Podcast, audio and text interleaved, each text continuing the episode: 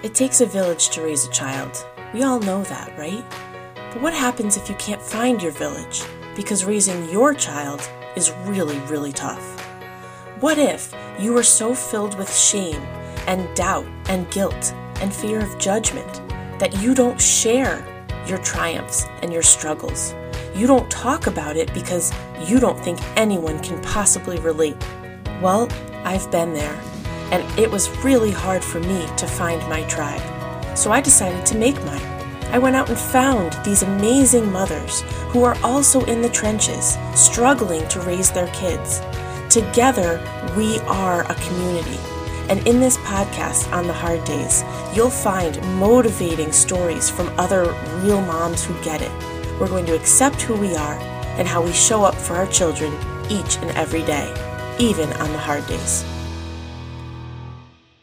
Welcome back, everybody. I'm very, very excited today to bring you a conversation with Crystal Dorothy. And she is an amazing mother. She is the content creator behind Not So Supermom versus Society. She's going to talk about that um, in a in a minute and, and show you how she advocates for her kids by sharing a message about neurodiversity, which is essentially what I'm doing as well. Um, and, and it's so nice to be able to link up in this way and the more that people hear it, the more validated they feel. And we can kind of get out the knowledge of what neurodiverse kids are like. So, first of all, Crystal, thank you so much for being here. Oh, thank you for having me. I'm so excited. Tell us, I suppose, before we jump into your kids, tell us quickly about what you do. So, um, I am actually recently as of like two years ago, a blogger. Um, I started a blog because I was tired of answering the same questions over and over again about my children. Um, so I started writing there, and it just kind of has snowballed into all kinds of interesting opportunities for the kids. And for you too. And, and for me. yeah. Uh, tell tell us about some of those opportunities that you've had. Um, so recently we got to we get to go to like live shows and we review them for how a child that might be on the spectrum or have sensory issues might respond. Um, so you can kind of get tips and tricks. Like we've done Blippi Live and Paw Patrol and you know those types of shows. Um, We've also done plays.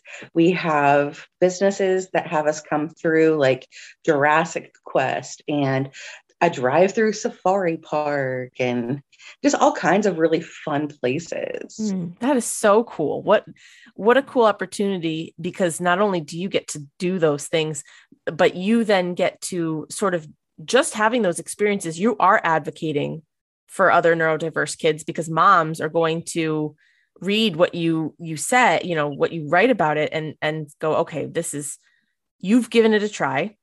I'm going to go for it. Let's do it you know? So that's a really cool position that you're in a unique position. Yeah and i feel like a lot of moms when they have you know neurodiverse children they're kind of afraid to go out in public because it can be so unpredictable. And i'm like we're going let's do this.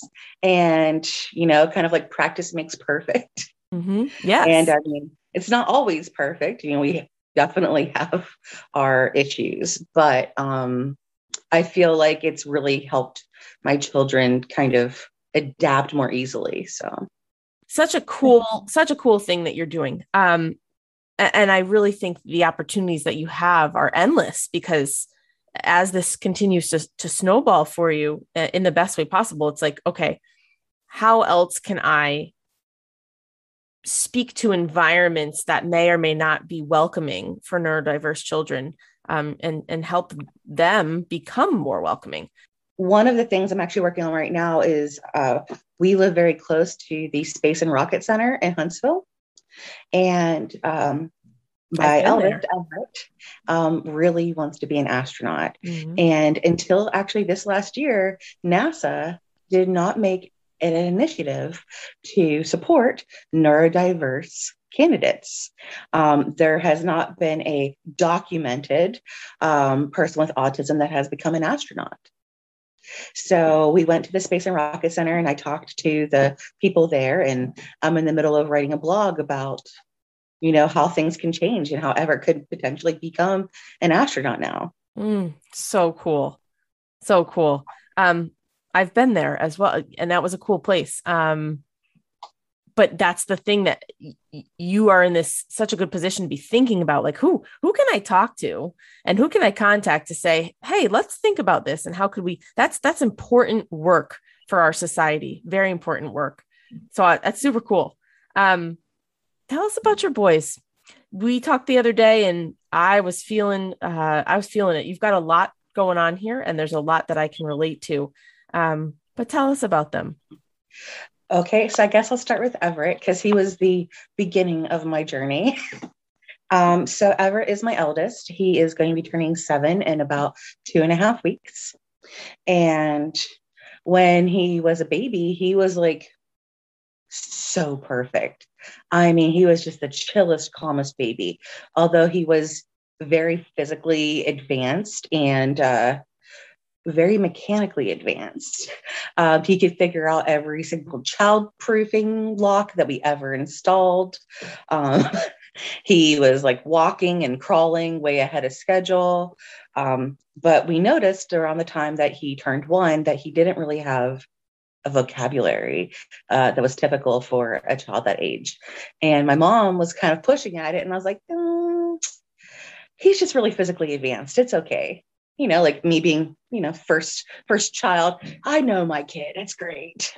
Um, well then by the time he turned two he still didn't really have a vocabulary. Um, so the pediatrician recommended that we put him into early intervention for speech. And when we got him evaluated they were like are you at all worried about his motor skills and i guess at this time i didn't really understand like you what motor skills were. And I was like, not at all. Like he can unbuckle his car seat and sorry, I've got a little thing. He can unbuckle his car seat and he's walking and climbing and he's great. But apparently, like they're like, okay, uh, here's another bomb in denial, but okay, we won't push it.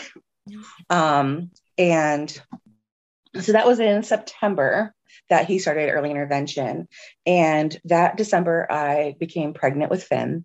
And as my pregnancy progressed, um, we decided to put Everett into a like uh, Waldorf school for the summer, just to kind of give myself a break and start to get him used to school. Well, he was so disruptive there that he essentially got kicked out. They told us that he was not welcome back without a diagnosis. And that's when we're like, okay, there is something more going on with this child. Um, and he ended up getting diagnosed with sensory processing disorder um, about a week and a half before I gave birth with Finn. Um, and throughout the next year, it became obvious that there was more going on than just SPD. And so we got him analyzed again and tested, and he had autism. I was like, okay, and, you know, it was weird because we wanted the diagnosis. We knew something was going on and we wanted it, but actually like having someone say it out loud was such a shock to my system. You know, it almost felt like all of a sudden Everett now had like this invisible scarlet A on his chest, you yes. know, and um, you know, I took a little bit of time to kind of come to terms with that because, you know, when you get these diagnoses, it's like you know how much harder their lives are going to be. And, you know, you almost have to mourn the child of your dreams and learn to accept the child of your reality. And, you know, I kind of, it took me a bit to, to figure that out, you know, and realize that just because he has autism you know it it doesn't necessarily mean that he's any less or that's going to be his defining trait. Um, so we did a lot of a lot of therapy. We got him into school. We got him into occupational therapy and speech therapy and special you know services and everything and um, now, if unless you spend a bit of time with him, um, you may not even realize that he is on the spectrum.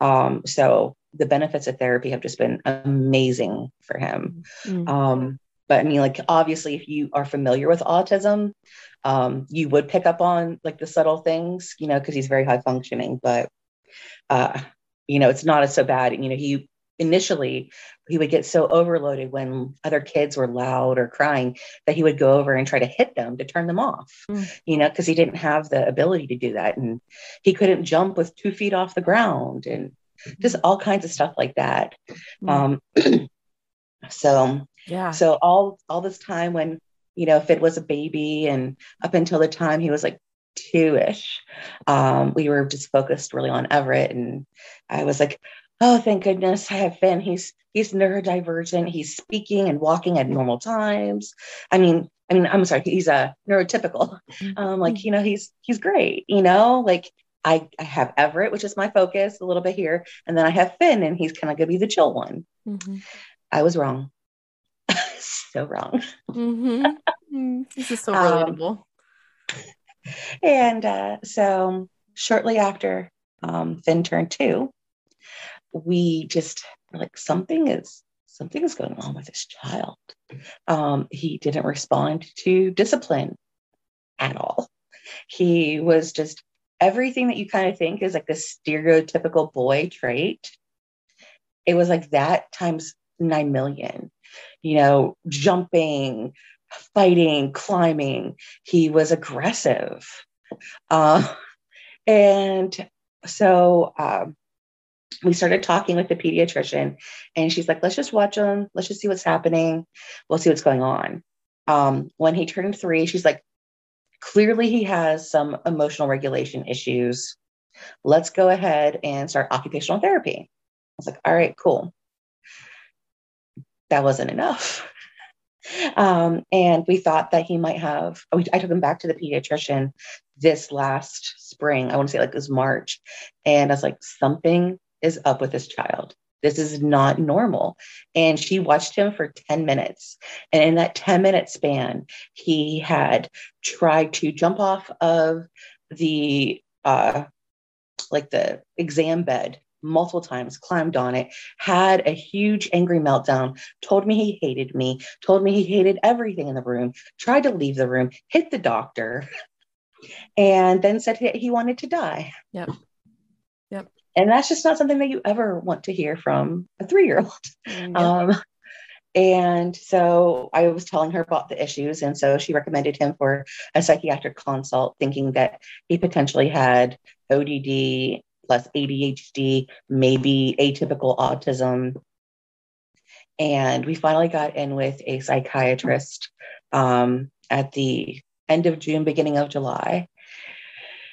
And she gave us our diagnosis yesterday of uh, disruptive mood dysregulation disorder and ADHD and generalized anxiety disorder. And I mean, it was kind of expected, um, but it still doesn't really, having his diagnosis hasn't really minimized the issues that we're having with him. You know, now he's terrified of things. Like he won't sleep in his own bed. He needs to sleep with me because he's afraid that something's going to get him in the middle of the night.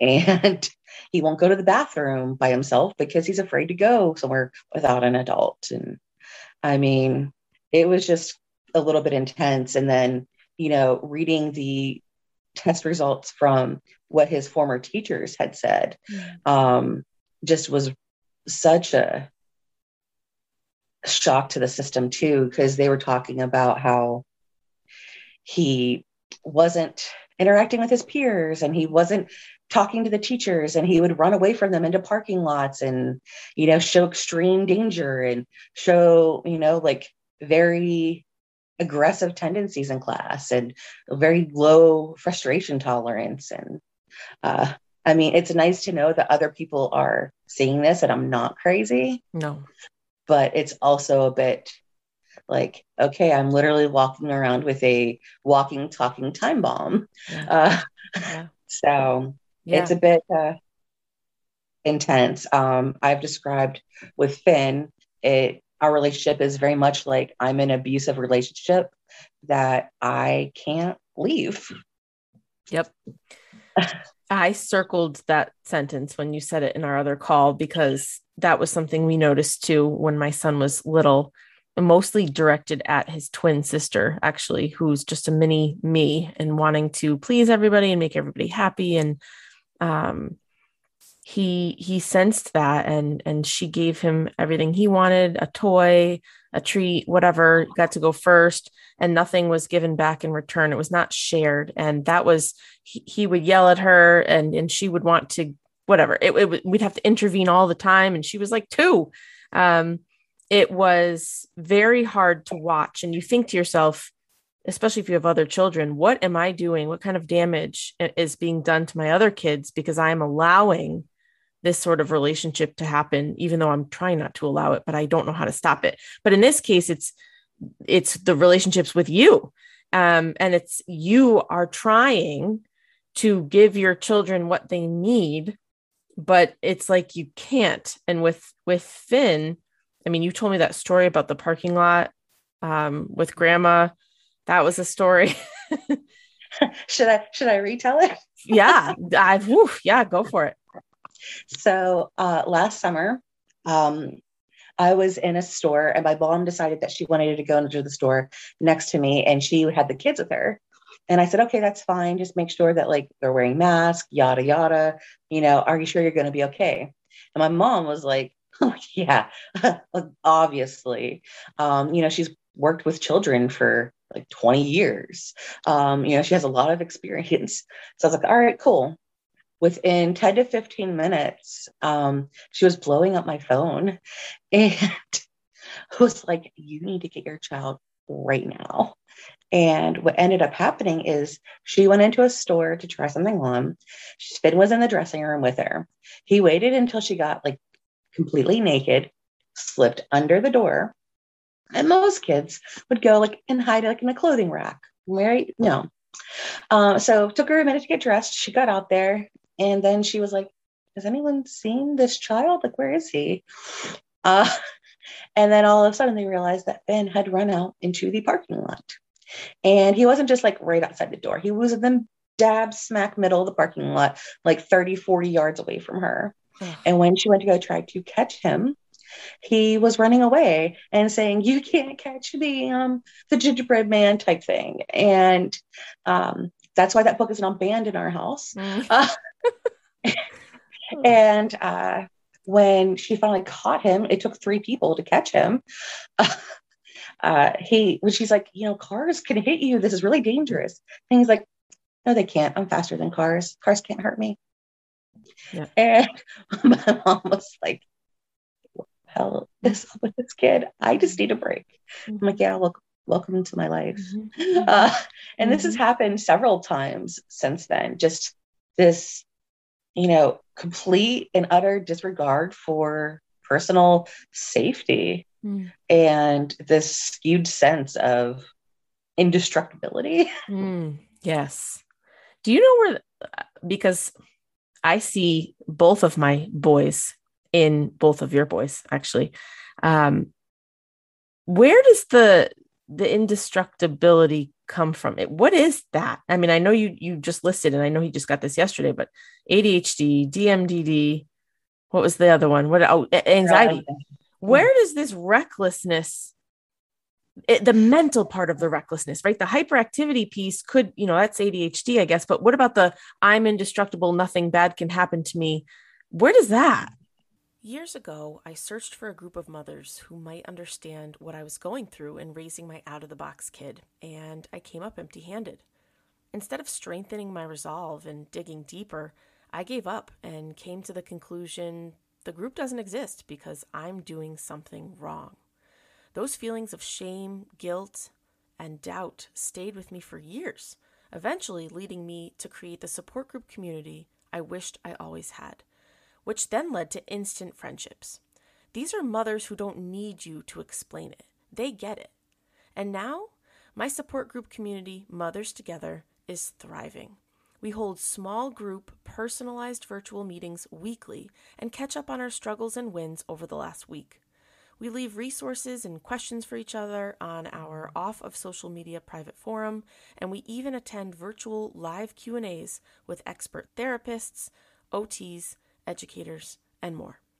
If you haven't yet found your people who not only understand what you're going through but also can completely relate, Mothers Together is for you.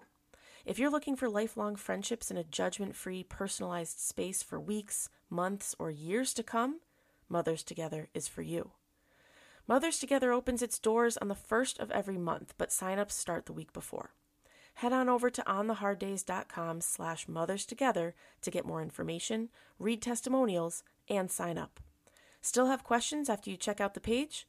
Send me an email at ontheharddays at gmail.com or DM me on Facebook or Instagram, and I'd be happy to chat with you personally. I don't want you to ever feel the way that I felt, which was alone, anxious, and depressed. Your people do exist. They're looking for you, too, and you'll find them in Mothers Together. Visit ontheharddays.com slash mothers together for more. Now, back to the episode. I kind of feel like it's partially the ADHD and partially the DMDD. So with ADHD, um, there is this huge lack of impulse control, you know, and he has done things that, like, you know, he, he he's constantly testing little boundaries, and whatever he gets away with, he just takes it to the next level you know? So for example he went from like jumping on the nugget that we got for christmas to scaling our walls with it. I mean it's just he just slowly progresses yeah. and tries to figure out like just how far he can push things. And i kind of feel like that's where a big part of that comes in is that you know just like that impulse. Like he has a strong impulse to do xyz and if he's successful the first time he'll keep doing it um, and then I think, you know, what also kind of ties into this now that we're seeing those with the anxiety is that he is taking everything we say and like taking it onto himself. So, for example, this summer, um, we were with my parents and my dad took them fishing. And we were telling Finn, you know, you have to be very careful with a fishing hook. It can really hurt when it's in your finger. And it just so happens that a couple of years ago, I got a fish hook stuck in my finger. Um, I won't tell the story right oh. now. It's, it's it's kind of hilarious in a oh my god what the hell's wrong with you kind of way um but anyways so i got a fish hook stuck on my finger and it was so bad that i actually had to go to the emergency room and so i had like x-rays and everything and it just randomly the day that we went fishing happened that happened to be my facebook timeline memories and so uh-huh. um I was looking at Facebook when they were fishing and I said, Oh, yeah, see, look here, Finn, this is what I'm talking about. This is what happens mm. if you're not careful.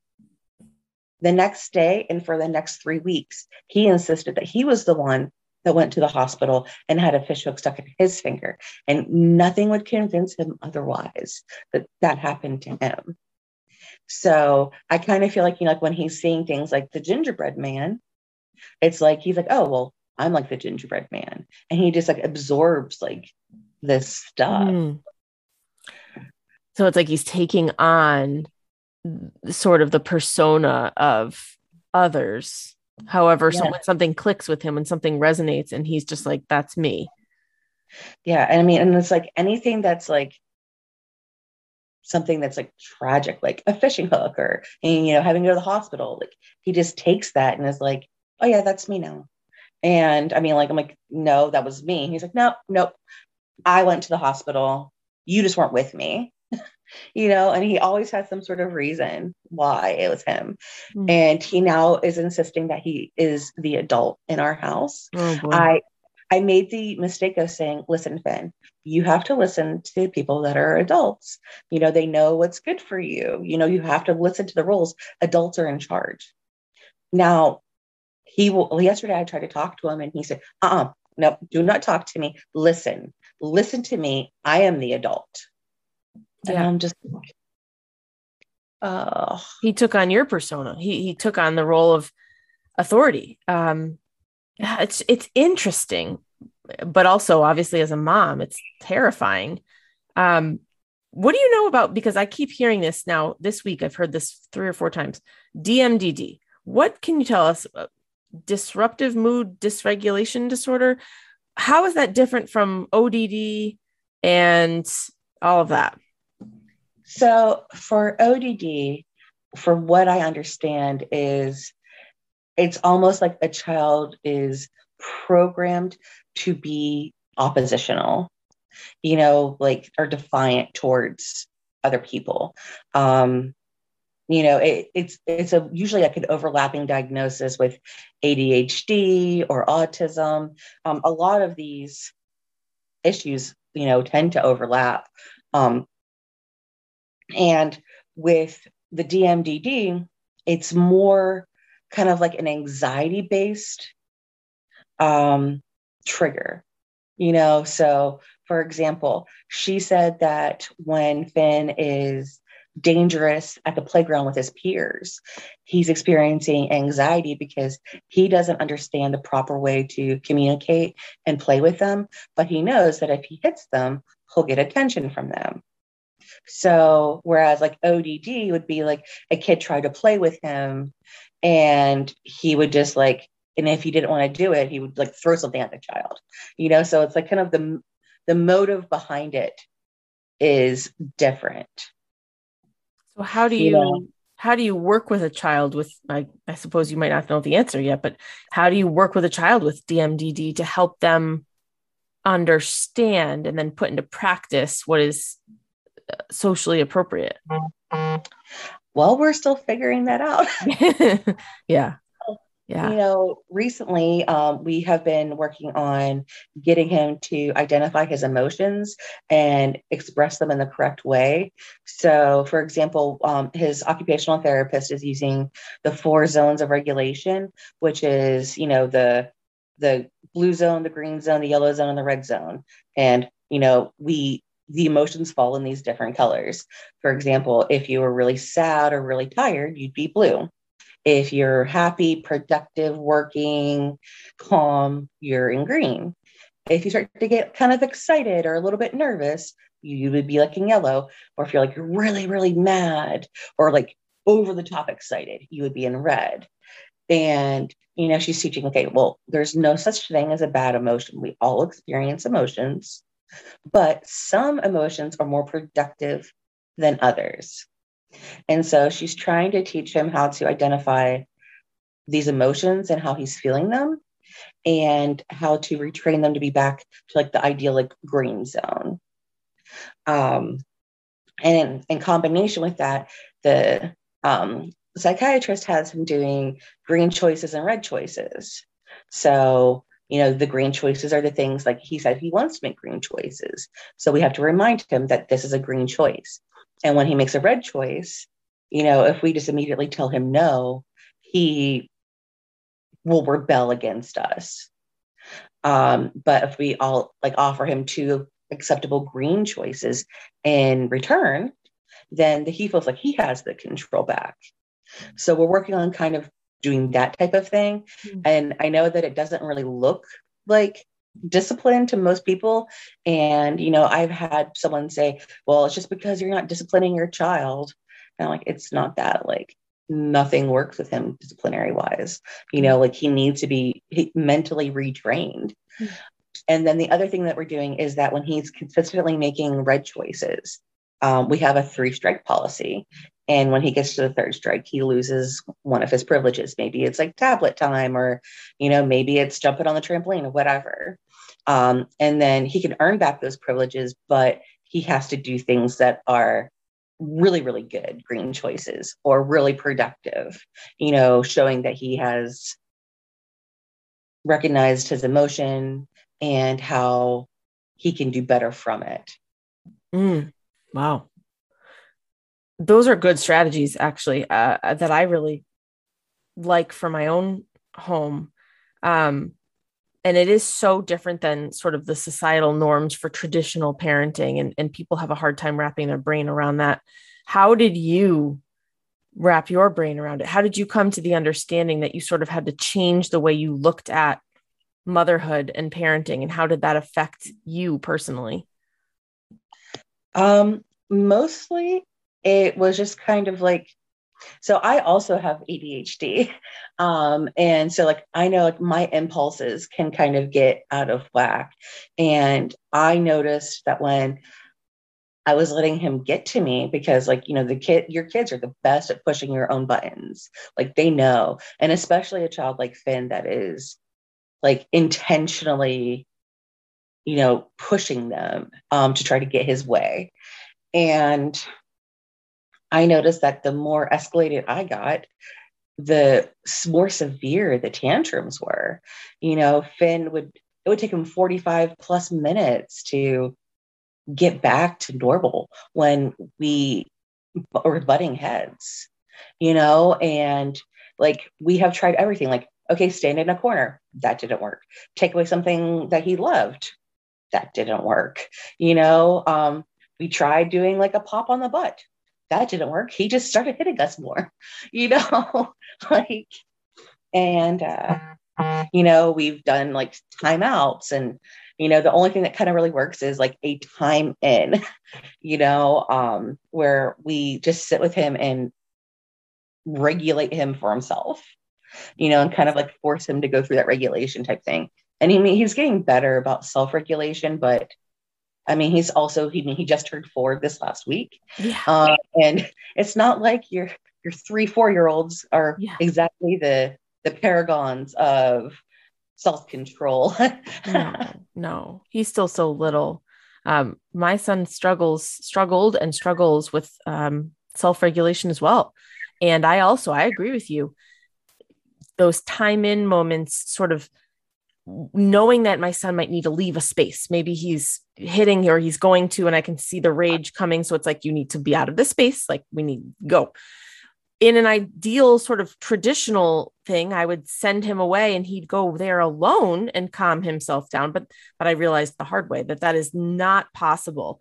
For me to go sit there with him that is much more helpful and sort of accept him as he is in the moment which includes hugs or back rubbing or whatever. But the problem is, and I'm getting there, I'm working on it.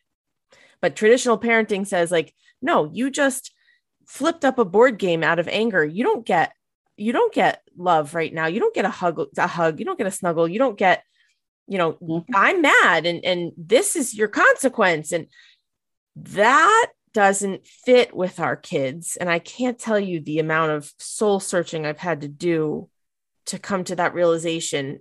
Have you gone through something similar? Yeah yeah. Um you know like it's easy to let your own anger be like the thing you know like the way that i was raised and the majority of us were raised were like this is an adult. This is their this is this is authority. And yes. you don't mess with authority because there's some severe consequences that you don't like. Yep. and you know coming from like that that conditioning you know and seeing how it didn't work and how it made things worse it was really hard for me to take that away you know? Um and i've really had to retrain myself and you know it's like i saw like the one of those like like a meme or something like that the other day um by the other day I mean like probably like six months ago. Uh yep. it was like you know uh kind of like hug me even when you don't think I deserve it. That's when I needed the most. Type that was like the like the message of it. And I mean, honestly, I feel like even for neurotypical children, I mean, growing up and learning emotions is hard. And you know, like his psychiatrist said, most kids aren't programmed to wake up and be like, I'm going to be I almost swore. Uh, Wouldn't be the first time on a, my on my show, so feel free anytime. I had to back that up there. Uh, jerk. a little bit. You know, um, he was like, you know, they're not programmed to be like, you know what, I'm just going to be a jerk to everyone today.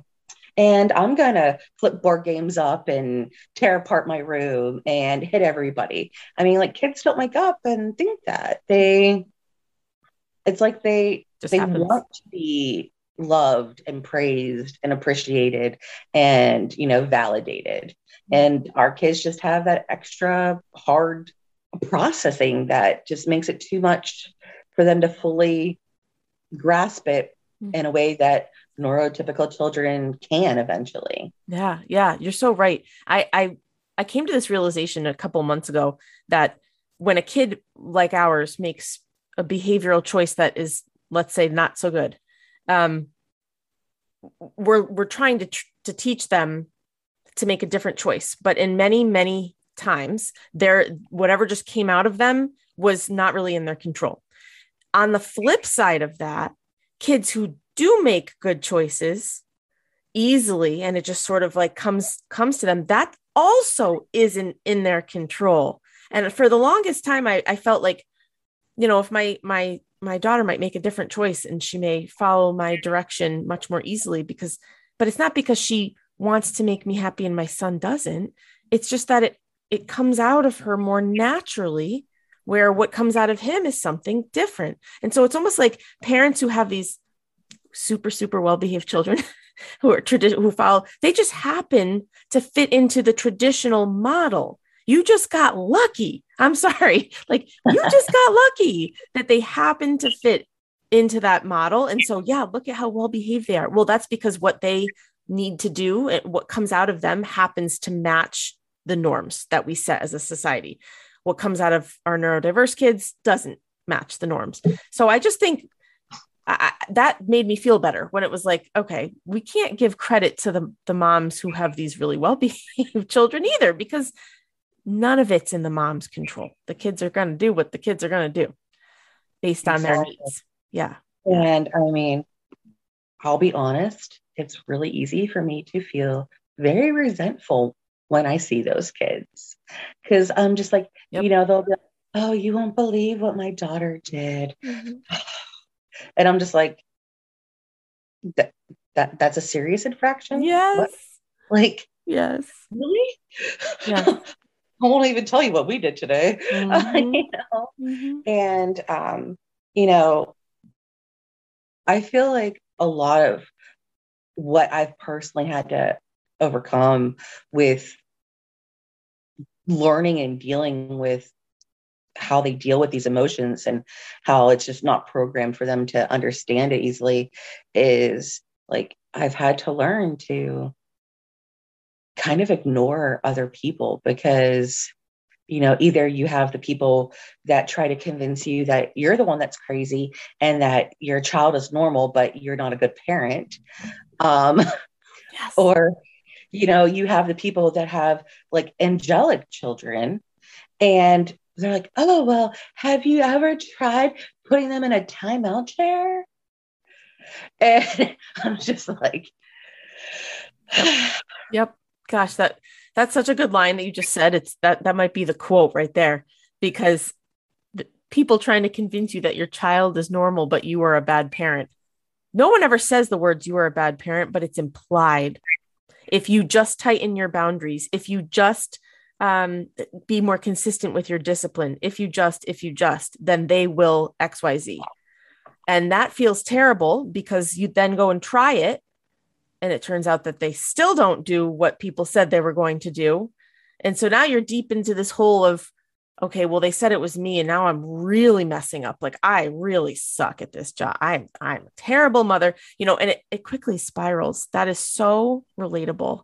Um yeah. i mean like and we've had to deal with a with a lot and it took me a long time to come to this realization. And actually um shortly after finn was born I was getting so overstimulated and overwhelmed that I actually I went into my OBGYN's office for like a checkup after I had Finn and she could see just how badly I was struggling that she gave me anti-anxiety medication. And I mean, it's just been kind of one of those things where, you know, um, I actually have, have recently discovered that I have been in a state of depression since I had a miscarriage before having Everett. And the pandemic finally brought it to a severe enough point that it couldn't be ignored.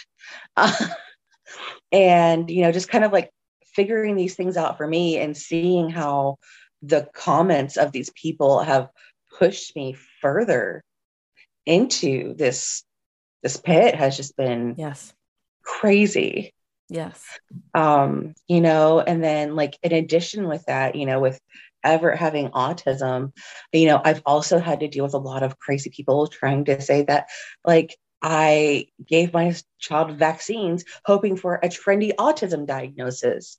Oh and, you know, God. especially because we're on, you know, I'm very public about our struggles mm-hmm. because, you know, like, like my blog title says, not so super mom for society. Like, I am not such a super mom, you know, like I'm struggling like everybody else. And I got really tired of everyone saying, oh, either I was a superhuman parent or I was a shit parent. So I was like, I'm taking control of that. That's me. Mm-hmm. Um, and it's because we say these, because I, I post about it mm-hmm. and I'm so vocal about it that we have had people that have been like, uh yeah you're poisoning your child you need to detox him and put like oh my god you know, like do this and do that and some hoodoo voodoo witchcraft mm. and telling you that i'm evil mm. and that i shouldn't speak about it because i don't have autism so therefore i can't speak about Everett having autism and mm.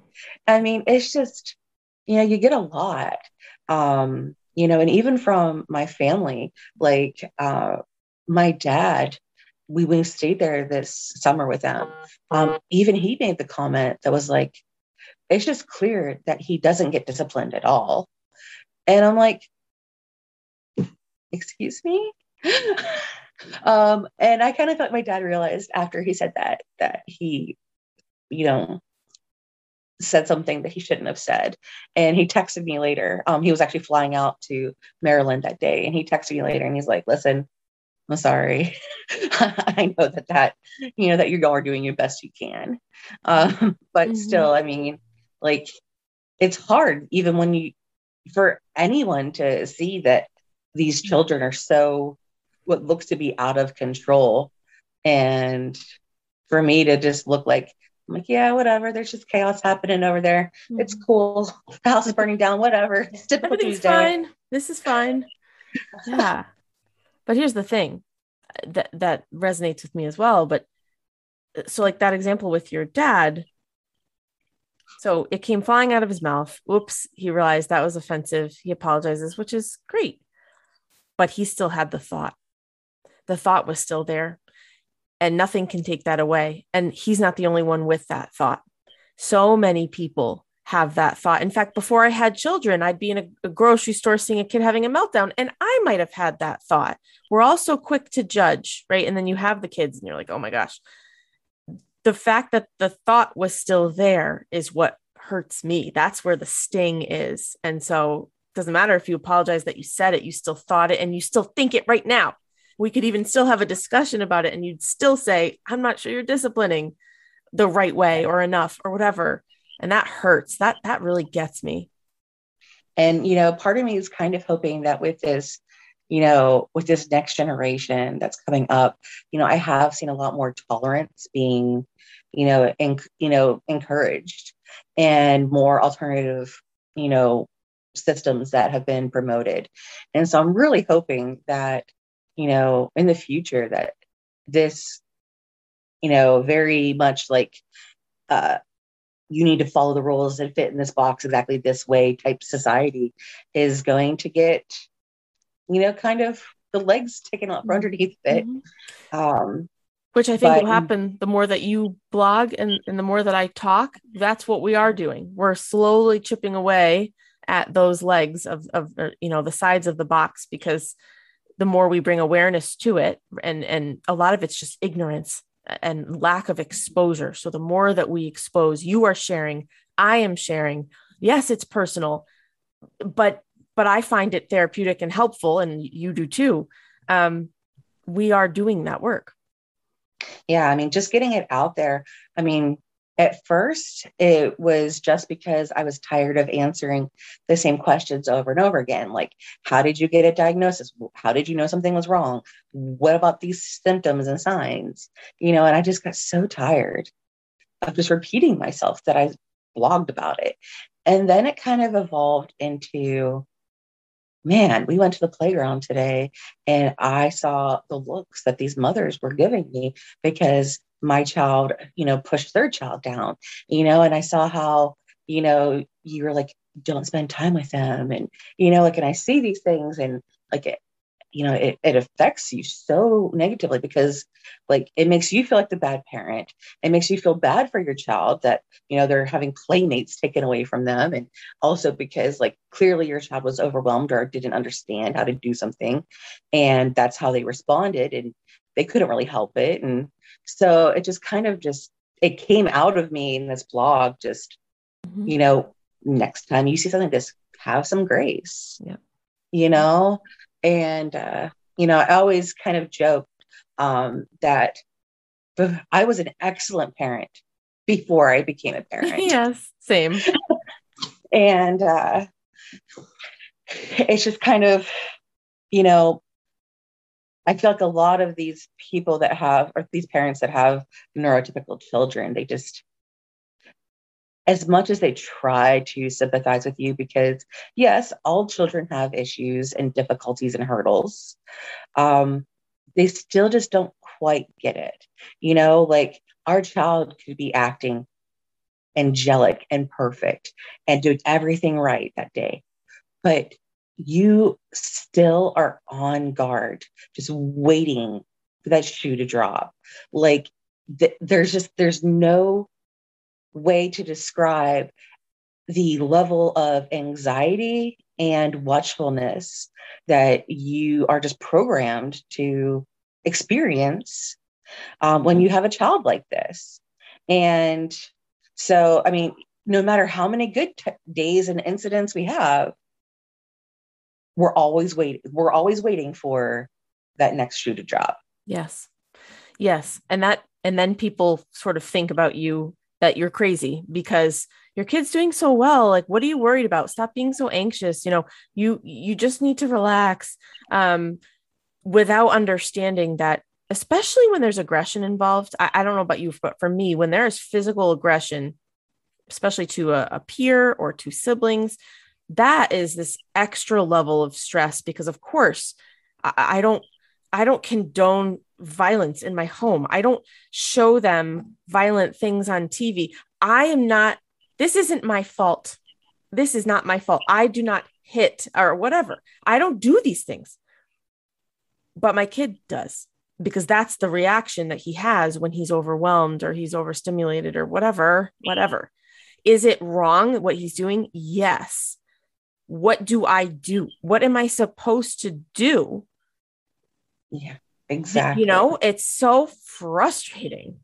Yeah. And I mean, and it's not like you want the other child to think that it's okay to be hit by a peer. I mean, it's not that at all. Like, I feel intensely bad for you know the the child that experiences the wrath of one of my children um you know and i feel guilty and but it's kind of like you just want your child so desperately to just react neurotypically with their peers and have that relationship. And, you know, I feel like a lot of times I, I, know I was guilty of this. Like I kind of almost like was forcing these interactions because I'm like, if yeah. I just give him enough, yes, then you know, he'll he'll get it. Yes. I did that too. That's relatable. It's just kind of sticking, and I don't do this too often, but I'm thinking of one specific thing in particular, sticking them with sort of neurotypical kids. All my kids are perhaps a bit neurodiverse, although he's the only one that, you know, we've got diagnoses for. But let's go do a play date with these kids and maybe their neurotypicalness will rub off on you and you'll be able to just engage and play. And then when they don't, it's like, oh, I'm I'm dumb. Like, what was I thinking?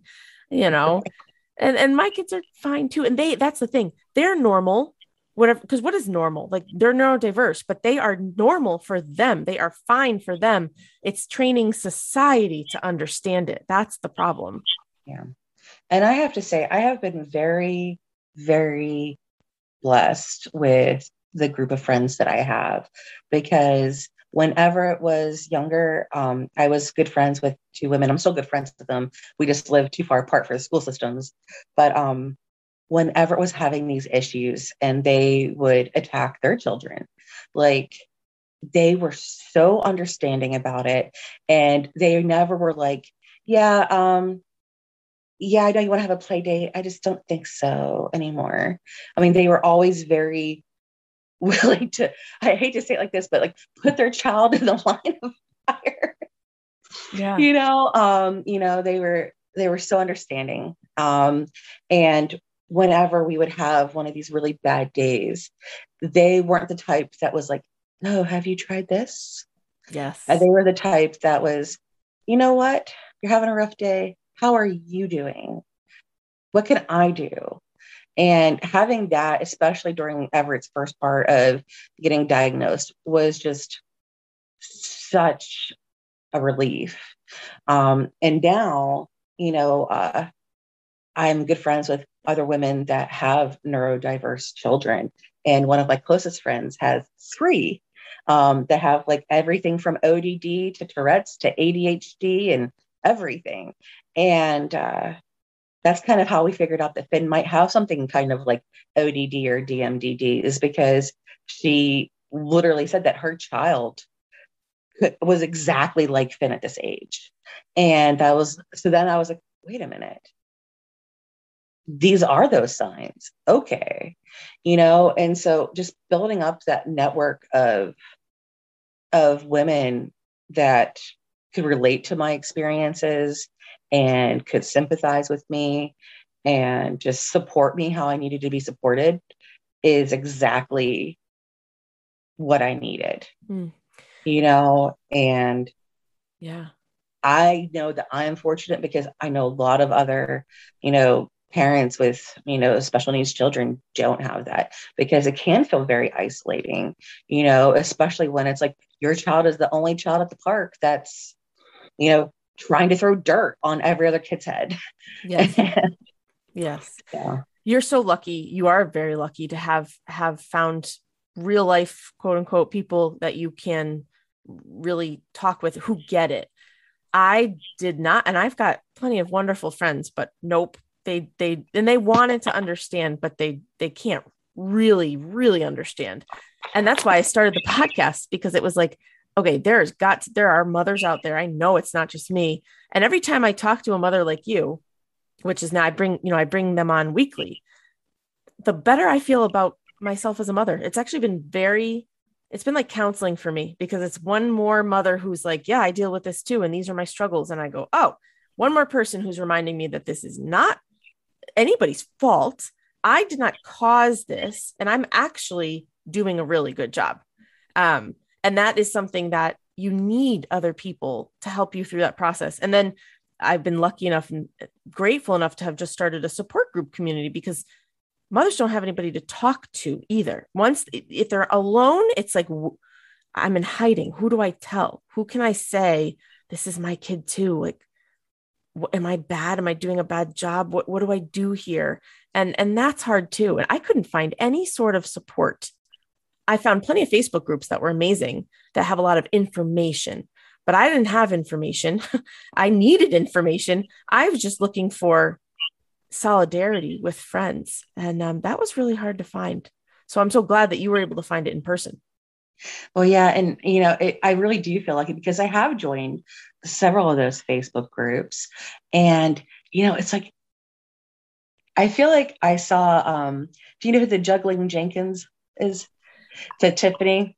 Um, She a couple of years ago she did this skit where she was kind of acting on all the personalities that are in a mom's group, and you know it's not just like a regular mom's group with these special needs groups. Like they they have the same people, but it's different.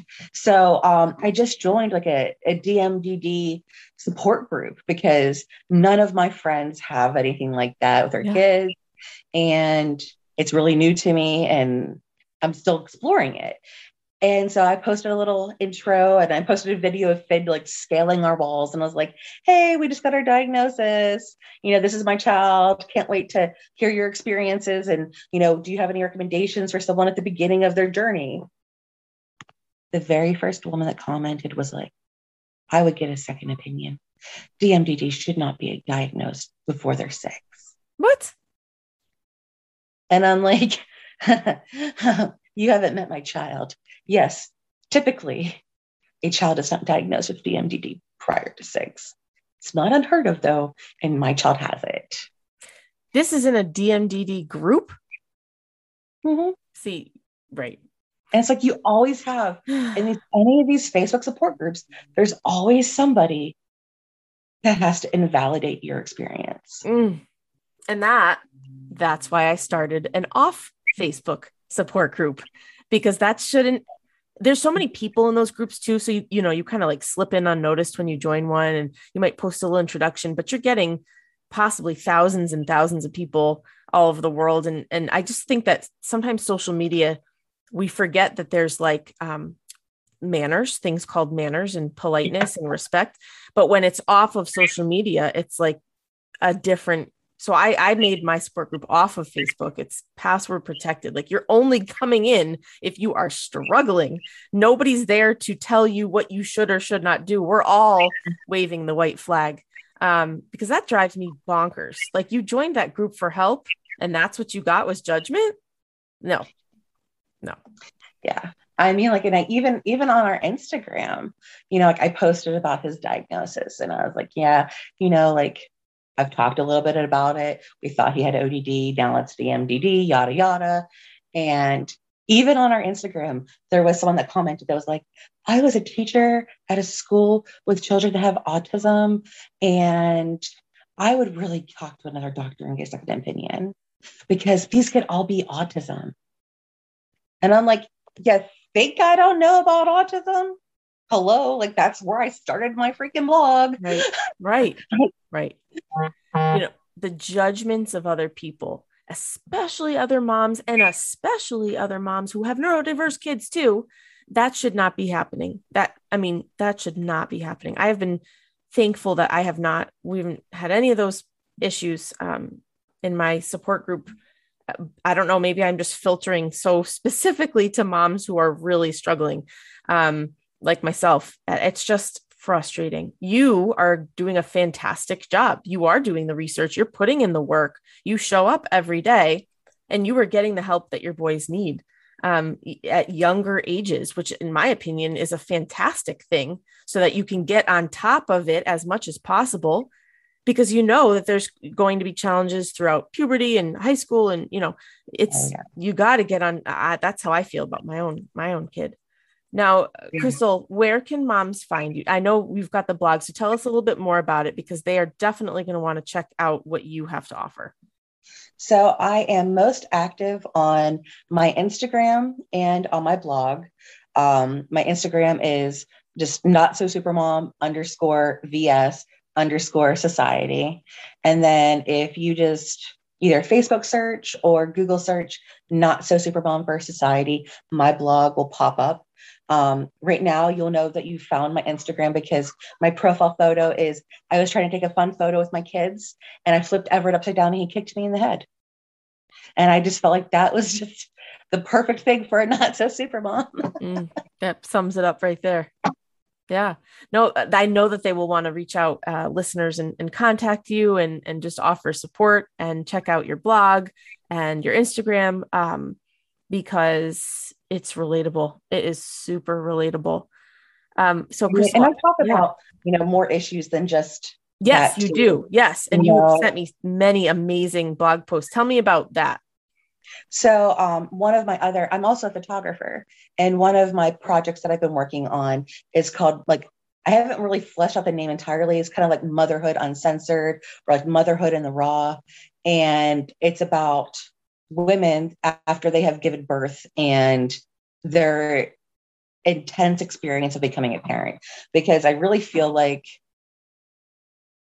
if I had known how hard having children was before I got pregnant, I may have not gotten pregnant. I feel like that's awful to say, it's but not. um, you know, but I kind of feel like a lot of other parents feel that way too. Like, you know, you can never fully grasp the implications of parenthood until you are one. And so I take photos of like the like the midsections of women and show off like their their battle scars and everything.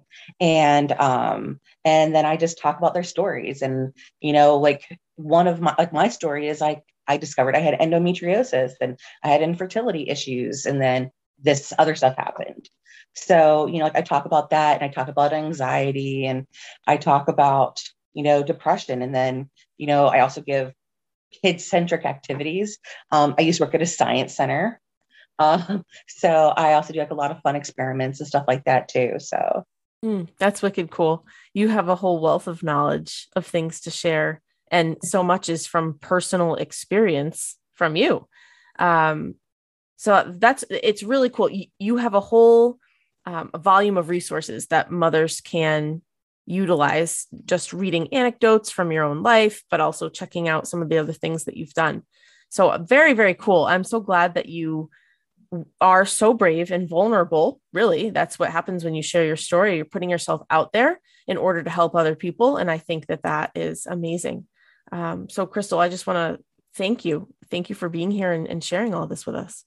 Well, thank you so much for having me. Thanks for listening today. If you would like to talk with me personally, where we can chat and just get to know each other like old friends, I would love to do a discovery call with you. Go to my website, ontheharddays.com, and click on Schedule a Call. And if you're not already subscribed to this podcast, please do so so that you get the latest when they roll out. Not to mention, please leave a review if you feel like this episode spoke to you. That way, the podcast will be shown to more mothers. And finally, you can find me on Instagram at On the Hard Days with dots in between each word, or in my free Facebook community, on the Hard Days podcast and community. If you are feeling isolated in your parenting journey, I encourage you to reach out through any of these means so that I can connect you with your people and support you in whatever way you need.